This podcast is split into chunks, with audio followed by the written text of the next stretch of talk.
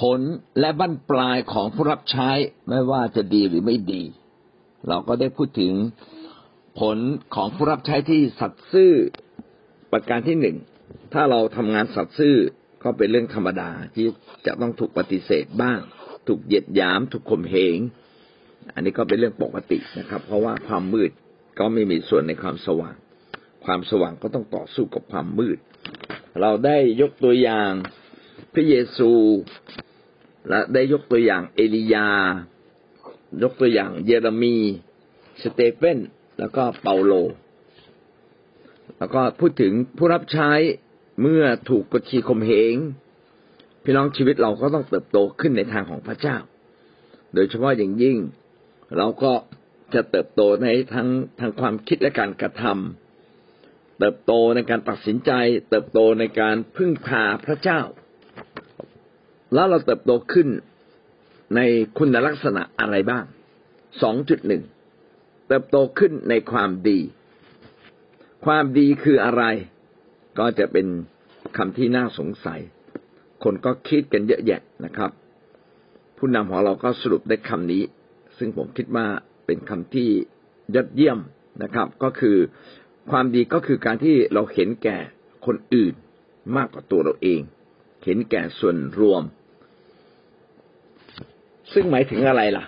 ก็คือหมายถึงคนเหล่านั้นเนี่ย ไม่มีความสัมพันธ์โดยตรงกับเรา ไม่ได้รับผลประโยชน์อะไรจากเรา ไม่มีส่วนได้ส่วนเสียโดยตรง แต่เรายังคิดถึงเขา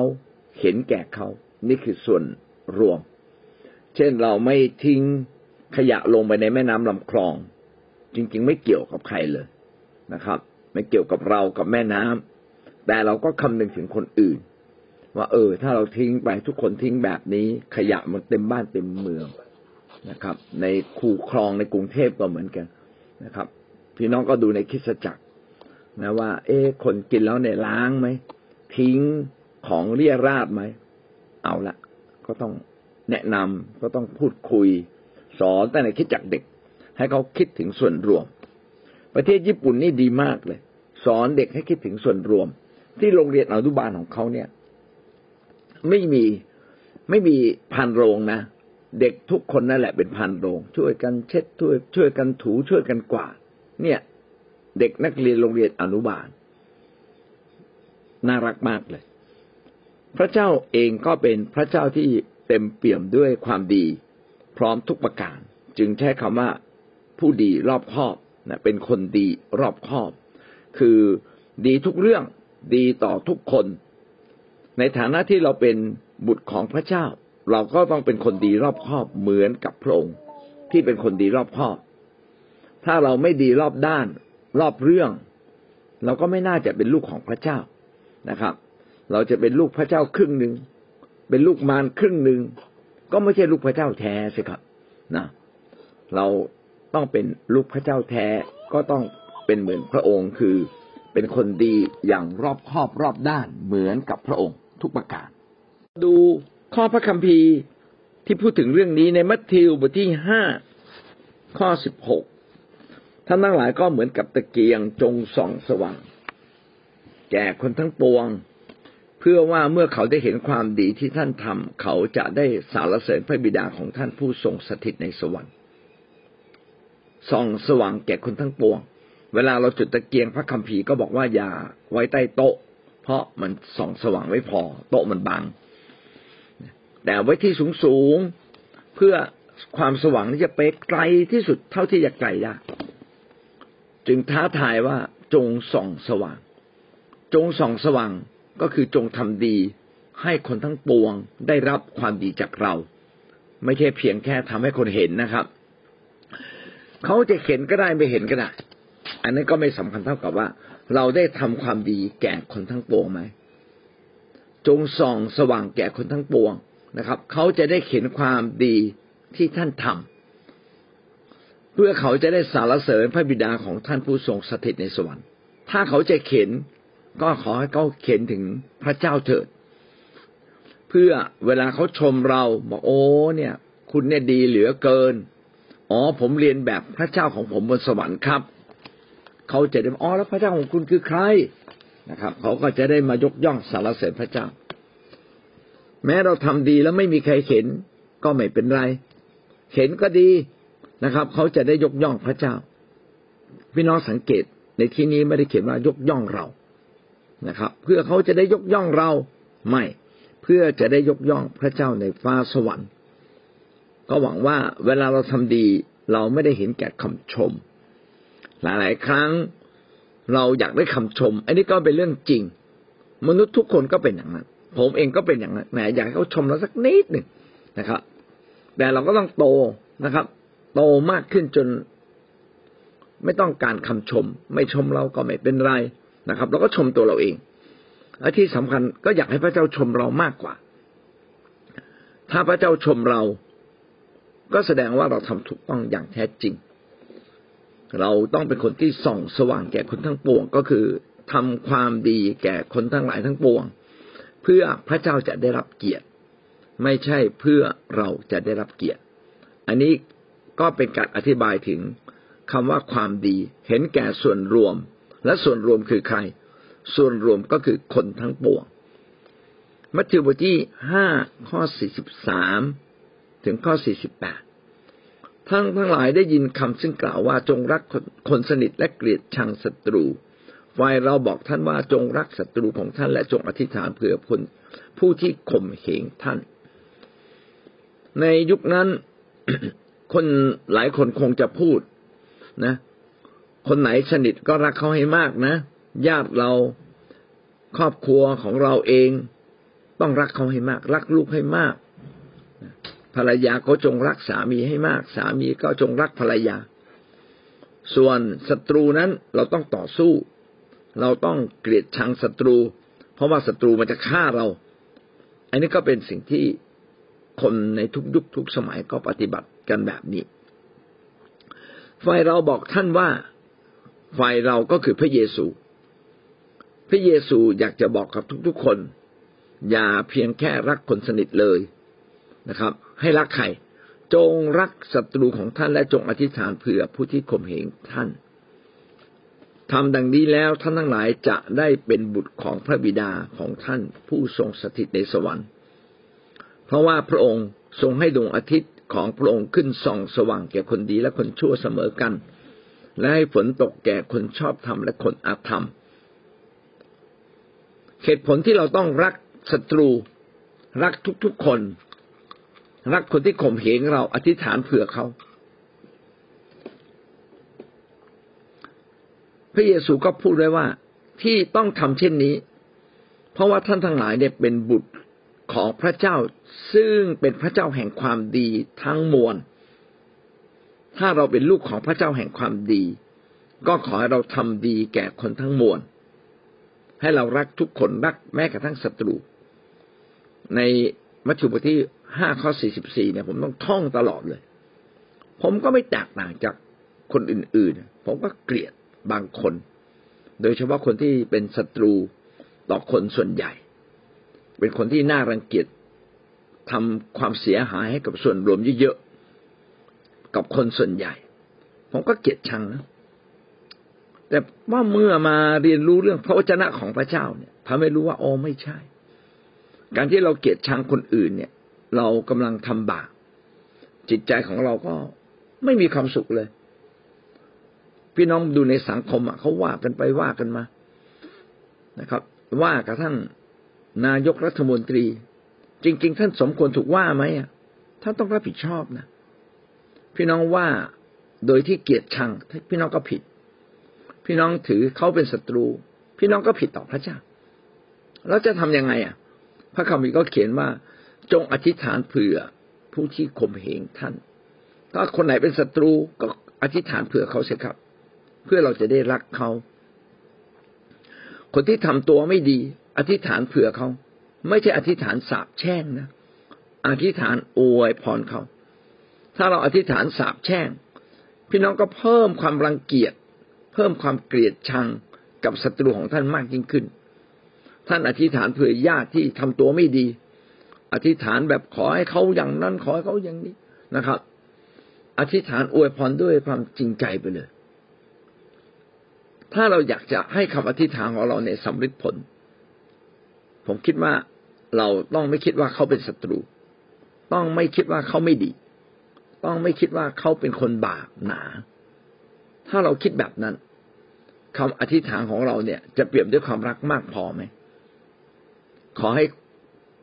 คำอธิษฐานของเราเปลี่ยนด้วยความรักจริง ๆ ดังนั้นความรู้สึกที่ไม่ดี นึกนึกถึงเขาทีไรเกลียดเขาไม่พอใจเขาต้องถูกลบออกก่อน ถ้าความรู้สึกที่ไม่ดีถูกลบออกเมื่อไหร่ เราจึงจะรักเราจึงจะสามารถอธิษฐานอวยพรเขาได้อย่างแท้จริง และความรักก็เริ่มเกิดขึ้น แทนที่จะมองความผิด ความบาปเป็นสิ่งที่น่ารังเกียจน่าเกลียดชัง เราก็จะมองว่าเป็นสิ่งที่น่าสงสาร เป็นสิ่งที่สมควรได้รับความรักจากพระเจ้าอย่างยิ่งเลย นึกถึงตัวเองตอนที่เราเป็นคนที่ไม่ได้เรื่อง ถ้าพระเยซูคริสต์ไม่ได้รักเราด้วยความรักอันเต็มเปี่ยมและบริบูรณ์ ไม่ได้รักเราด้วยความดีอันสมบูรณ์ เอ้เราจะรอดไหมเนี่ย เราก็คงจะต้องถูกทิ้ง เหมือนอย่างที่เรากำลังทิ้งบางคนอยู่ไหมอันนี้ก็เป็นสิ่งที่เตือนสติเรา พระเยซูจึงสอนเราว่าให้เรารักศัตรู รักศัตรูได้ก็คือความดีพร้อม เกลียดชังเขาอยู่ ก็แสดงว่าเรายังไม่ดีพร้อม เขาจะดีไม่ดีก็อีกเรื่องหนึ่งแม้เขาไม่ดี ท่านรักเขาไหมอะ ถ้าท่านรักเขาท่านก็จะอธิษฐานปกป้องเขาอวยพรเขา ด้วยจิตใจที่เปี่ยมด้วยความเมตตาไม่ใช่ไม่ใช่ด้วยจิตใจที่เปี่ยมด้วยความเครียดแค้น ไม่พอใจ เกลียดชัง ให้มันพ้นพ้นไปเร็วๆให้มันตายไปเร็วๆโอ้ แบบนี้ก็ไม่แตกต่างจากคนในโลก ถ้าเราสามารถรักศัตรูได้ด้วยน้ำใสใจจริง อธิษฐานเผื่อศัตรูเผื่อคนที่ข่มเหงเราด้วยน้ำใสใจจริง ด้วยความรักเมตตาอย่างสมบูรณ์เราก็เป็นบุตรของพระเจ้าแท้ แสดงว่าการเป็นบุตรของพระเจ้า ในฟ้าสวรรค์ก็มีบุตรแท้กับบุตรเทียม เราทั้งหลายไม่เพียงแต่ได้ชื่อว่าเป็นบุตรของพระเจ้า แต่เราดำเนินชีวิตเหมือนกับพระเจ้า เราจึงได้ชื่อว่าบุตรของพระเจ้า เพราะว่าพระเจ้านั้นให้ดวงอาทิตย์ส่องสว่างแก่คนดีและคนชั่วเสมอกัน ให้ฝนตกแก่คนชอบธรรมและคนอธรรมเสมอกัน อันนี้ผมเติมลงไปนิดหนึ่งพระคัมภีร์ก็กำลังบอกเราว่า พระเจ้าเนี่ยไม่เขียนแก่หน้า คนดีหรือคนชั่ว วันนี้ยังไม่ใช่เวลาแห่งการพิพากษา พระองค์ก็ทำดีแก่คนทุกคน แม้เขาจะไม่ดี เราก็ทำดีกับเขาอยู่เสมอ ถ้าเราทำดีต่อคนที่ทำดีกับเรา พระคัมภีร์ก็เขียนตอบไว้ว่า และเราจะได้รับบำเหน็จอะไรนะครับ ท่านได้ทำอะไรเป็นพิเศษยิ่งกว่าคนทั้งปวงเล่า แม้คนต่างชาติ แม้คนเก็บภาษีก็ทำเช่นนี้ทำไมเขายกตัวอย่างคนเก็บภาษีและคนต่างด้าวหรือคนต่างชาติ คนเก็บภาษีเนี่ยเป็นพวกที่กดขี่ข่มเหงรีดนาทาเร้นคอยเก็บภาษีตามใจตัวเอง เกินพิกัดบ้างบางทีไม่มีพิกัดแล้วแต่จะเก็บ คนยากจนโง่เขลาเบาปัญญาไม่รู้สู้อะไร เอาอะไรมาสู้ก็ไม่ได้ ก็ยิ่งเก็บภาษีหนัก คนพวกนี้ก่อกรรมทำเข็นไปเยอะ และคนพวกนี้ก็รักรัก รักแบบไหนอะ คนทำดีก็รัก คนทำดีกับเขาเขาก็รัก คนทำชั่วกับเขาเขาก็เกลียด คนต่างชาติ คนไม่มีพระเจ้า เมื่อเราไม่มีพระเจ้าเราก็ไม่มีมาตรฐานของพระเจ้าอยู่ในชีวิต เขาก็ทำกับคนอื่น ก็เหมือนกับคนในโลก ที่เต็มด้วยความบาปทำกับคนอื่นเหมือนเหมือนกัน พระเจ้าบอกว่าอย่าเป็นอย่างเขาเลยนะครับ ถ้าเรารักแค่คนที่น่ารัก ท่านก็ไม่ได้แตกต่าง จากคนที่ไม่มีพระเจ้าในโลกนี้ ถ้าท่านทำดี เฉพาะกับพี่น้องของตัวเอง ทักทายแต่พี่น้องของตัวเองฝ่ายเดียวไอ้คนอื่นไม่รู้จักไม่เคยทักเขาเลย ไม่เคยทำดีเขาเลย แล้วก็ไม่แตกต่างจากคนอื่น อันนี้ก็เป็นสิ่งที่ เรามาปรับใช้ในโบสถ์เรา พี่น้องเมื่อเราเข้าโบสถ์เราควรจะทักทายทุกคน เด็กเล็ก เด็กโต ผู้หลักผู้ใหญ่ คนแก่ คนที่ดูเหมือนช่วยอะไรเราไม่ได้ อวยพรเราไม่ได้ ก็ไปสวัสดีเขาไปอวยพรเขารักทุกคนเหมือนเราทุกคนนั้นเป็นพี่น้อง ก็จริง ๆ เราก็เป็นพี่น้องฝ่ายวิญญาณ ส่วนพี่น้องฝ่ายธรรมชาติ ก็มีเฉพาะในแผ่นดินโลกนี้ ตายจากร่างกายนี้ก็มีแต่พี่น้องฝ่ายวิญญาณ เมื่อไปสวรรค์ ไม่มีสามี ไม่มีภรรยา ไม่มีลูก ไม่มีพ่อไม่มีแม่นะครับ มีแต่ความเป็นพี่น้องฝ่ายวิญญาณคิดจักจึงเป็นเหมือนแผ่นดินสวรรค์ ถ้าหากว่าเราทักทายทุกคนทำดีต่อทุกคน ถ้าเราทำดีแก่คนแค่บางคน พี่น้องเราก็ไม่ได้แตกต่าง จากพวก คนเก็บภาษี ซึ่งโหดร้าย คนต่างชาติ ซึ่งไม่มีพระเจ้าและก็ชั่วร้าย ข้อ 48 จึงสรุปอย่างนี้ว่าเหตุฉะนั้นท่านทั้งหลายจงเป็นคนดีรอบคอบ เหมือนอย่างพระบิดาของท่านผู้ทรงสถิตในสวรรค์เป็นผู้ดีรอบคอบ ดีรอบคอบคืออะไร ดีรอบคอบก็คือดีอย่างครบถ้วน ดีอย่างสมบูรณ์ ดีต่อทุกคน ดีในทุกเรื่อง อืม ผมก็สรุปอย่างเงี้ย คือต้องดีต่อทุกคนไม่ว่าเขาดีไม่ดี จะเป็นศัตรูจะเป็นคนที่ข่มเหงจะเป็นคนที่ด่าว่าเรา ถ้าเขาด่าเราแล้วเราโกรธเราก็เป็นแค่มนุษย์ธรรมดา แต่เขาด่าเราแล้วเราไม่โกรธ เออ เราก็เป็นบุตรของพระเจ้าทำดีทุกเรื่องในทุกเรื่องนะครับ ก็คือเรื่องเล็กก็ทำดี เรื่องใหญ่ก็ทำดีนะครับ เห็นเศษแก้วตก ก็ควรจะเก็บ เพราะว่ารถขับมายางก็แตก คนเดินมาก็บาดก็เก็บ เก็บเพื่อเห็นแก่คนอื่นนะครับ ข้ามถนนก็ต้องระมัดระวัง ขับรถ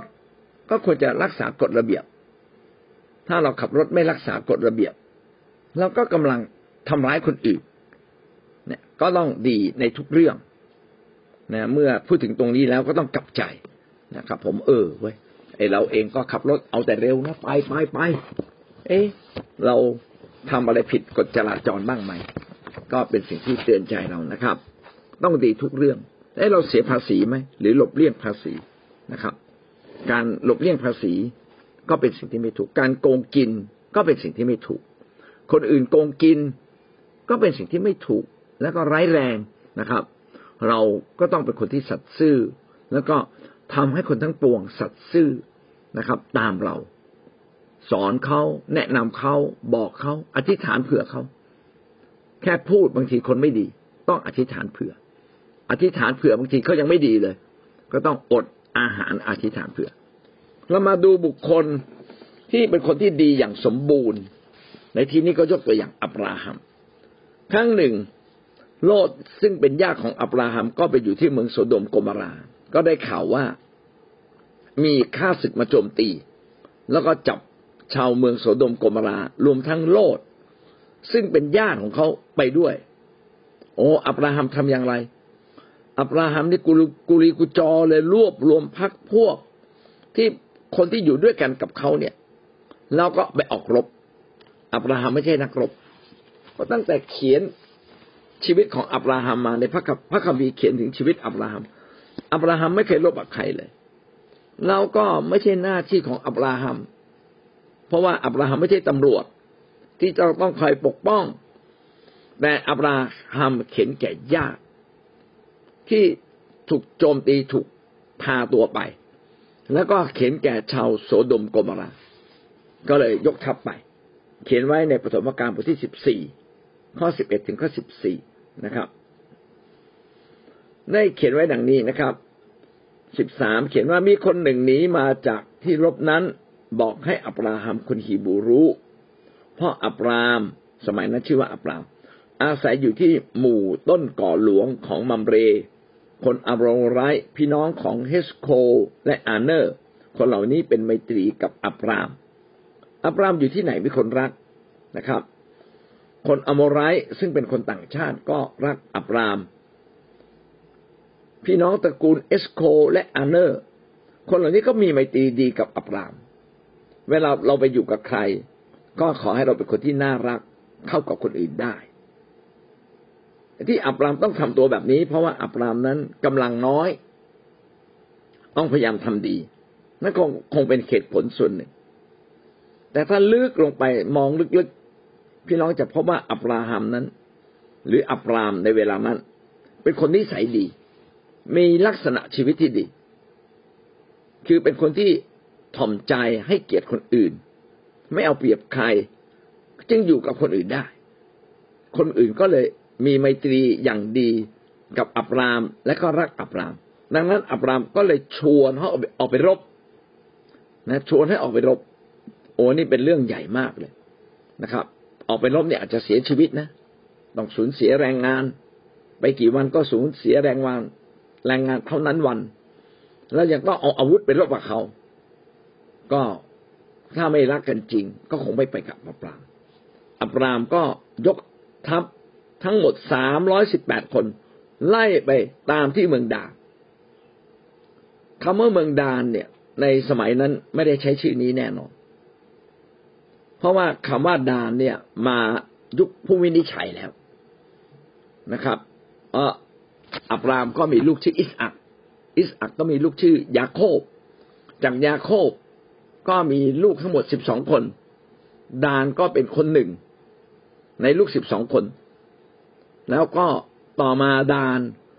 เผ่าดานก็ได้รับมรดก หลังจากที่โยชูวายกทัพเข้าสู่ดินแดนคานาอัน เผ่าดานก็ได้รับมรดก บอกให้ไปตีเมืองนี้ พอตีเมืองนี้ได้จึงชื่อว่าดาน แสดงว่าพระคัมภีร์เนี่ยมีการทบทวน ผมเข้าใจเองว่าน่าจะมีการทบทวน จึงเขียนถึงว่าเมืองดาน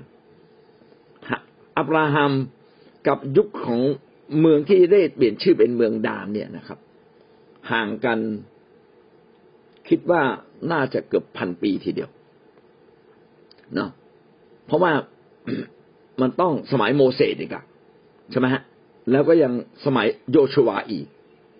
ห่างกันน่าจะเกือบเกือบพันปีพันห้าร้อยสมัยอับราฮัมเนี่ยพันห้าร้อยปีกคศก่อนคิตศักราชพันห้าร้อยปี โมเสสไม่ใช่อับราฮัมเนี่ยกคศสองพันปี โมเสสพันห้าร้อยปี ดาวิดพันปีก็แสดงว่าห่างกันเจ็ดแปดร้อยปีเป็นอย่างน้อยนะครับ แต่อย่างไรก็ตาม ก็ชี้ให้เห็นว่าพระคัมภีร์เนี่ยอาจจะมีการดนจิตดนใจของคนยุคหลัง แล้วก็ให้มาเขียนให้ละเอียดยิ่งขึ้น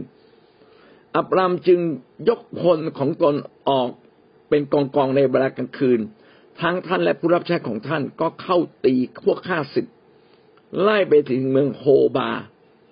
เหนือเมืองดามัสกัส เมืองดามัสกัสก็อยู่ในซีเรียนะครับ ก็ไกลทีเดียว นะครับ ไล่ข้าศึกออกไป ท่านได้นำเข้าของกลับคืนมาหมด และนำโลดญาติสนิทของท่านกลับมา พร้อมกับเข้าของของเขากับหญิงและชาวประชาชนด้วย ข้อความสำคัญอยู่ตรงนี้ คืออับรามเนี่ยเมื่อออกไปรบไม่ได้เข็นแก่โลดอย่างเดียว ก็ยังได้ประชาชน ชาวโสเมืองโสโดมโกมรา แล้วก็พวกผู้หญิงกลับคืนมาด้วย แสดงว่าอับราฮัมนั้น หรืออับราม เวลาทำบางสิ่งบางอย่างเนี่ย ตั้งใจทำเพื่อคนอื่นอย่างแท้จริง ไม่ได้คำนึงถึงญาติอย่างเดียว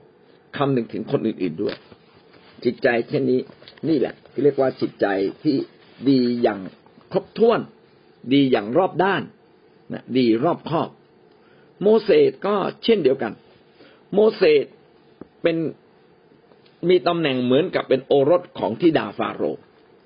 เพราะว่าฟาโรห์ทิดาฟาโรห์เนี่ยเก็บเก็บเก็บมาเลี้ยงนะครับ แล้วก็ให้เรียนรู้วิทยาการต่างๆ ในประเทศอียิปต์จนจบเลย คือมีความรู้มีความสามารถ ได้มีตำแหน่งเหมือนกับเป็นโอรสแท้ๆของทิดาฟาโรห์โมเสสอยู่ในวังจะทำตัวไม่รู้ไม่ร้อน ต่อความทุกข์สุขของชาวฮีบรูที่ถูกกดขี่ข่มเหงได้ไหม ได้ พระเจ้าเตรียมชีวิตของโมเสสไว้อย่างดี ให้มีความรู้ความสามารถอย่างมาก แสดงว่าพี่น้องต้องส่งลูกไปเรียนจบมหาวิทยาลัยนะครับ อย่าให้เขาโตขึ้นก็บ่าเอาไปกรีดยางไปทำปาล์มไปทำสวนทุเรียน ไม่ต้องเรียนสูงก็ได้ ไม่ได้ เรียนสูงไว้ก่อน เพราะ เราจะรู้ได้อย่างไรว่าวันหนึ่ง พระเจ้าจะใช้เขาเหมือนอย่างโมเสสก็ได้ พี่น้องทราบไหมว่าโมเสสในเขียนพระคัมภีร์ถึงห้าเล่มนะ ถ้าโมเสสนั้ไม่ได้เป็นที่ดาฟาโรมาก่อน จะมีความรอบรู้ จะมีความสามารถในการขีดเขียน พระเจ้าพูดอะไร แล้วเขาจะจำได้ไหมพระเจ้าพูดกับเขาเขาจะเขียนอย่างที่พระเจ้าบอกเขาไหมก็ต้องเป็นคนมีความรู้ ในยุคหลังของคนยิวจึงมีพวกธรรมาจารย์ นะมีพวกธรรมจารย์เป็นพวกที่เรียนรู้เยอะเกี่ยวกับพระคัมภีร์นะครับเขาจึงจะสามารถสืบทอดถ้อยคำของพระเจ้า และเก็บถ้อยคำของพระเจ้าอย่างดีมาถึงเรา ถ้าเราอยากเป็นคนหนึ่งที่เป็นคนดีรอบคอบ ดีรอบด้าน เราก็ต้องเป็นคนที่มีความรู้ ความสามารถมาก อย่าพอใจกับสิ่งที่ตนเองเรียนรู้มาแค่ป .4 ป .6 ไม่พอมศห้ามหก ไม่พอ แม้แต่ปริญญาตรีก็ยังไม่พอเลย คนของพระเจ้าต้องรู้มาก เก่ง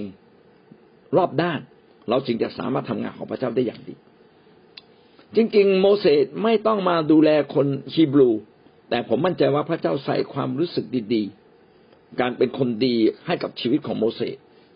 โมเสสจึงช่วยเหลือคนฮีบรู เพราะว่าตอนเด็กนะครับ ตอนเด็กเล็กนั้น โมเสสถูกแม่เลี้ยง แม่ซึ่งเป็นคนฮีบูได้เป็นผู้ให้นม แล้วก็พอโตขึ้นจึงไปมอบให้กับที่ดาฟาโรแสดงว่าหลายปีขณะที่ยังเป็นเด็กอยู่นั้น โมเสสน่าจะถูกเลี้ยงดูมาอย่างดี จึงรู้ว่าตนเองเนี่ย เป็นคนฮีบรูเป็นคนยิวนะครับ พระคัมภีร์เขียนขนาดว่าที่ดาฟาโร ไม่ยอมไม่ยอมให้ใคร คือพระคัมภีร์ได้เขียนว่าว่าฮีบรูไม่ลืม ไม่ลืมชนชาติตัวเองเราจะเห็นว่าการที่เราอบรมลูกเราตั้งแต่เล็ก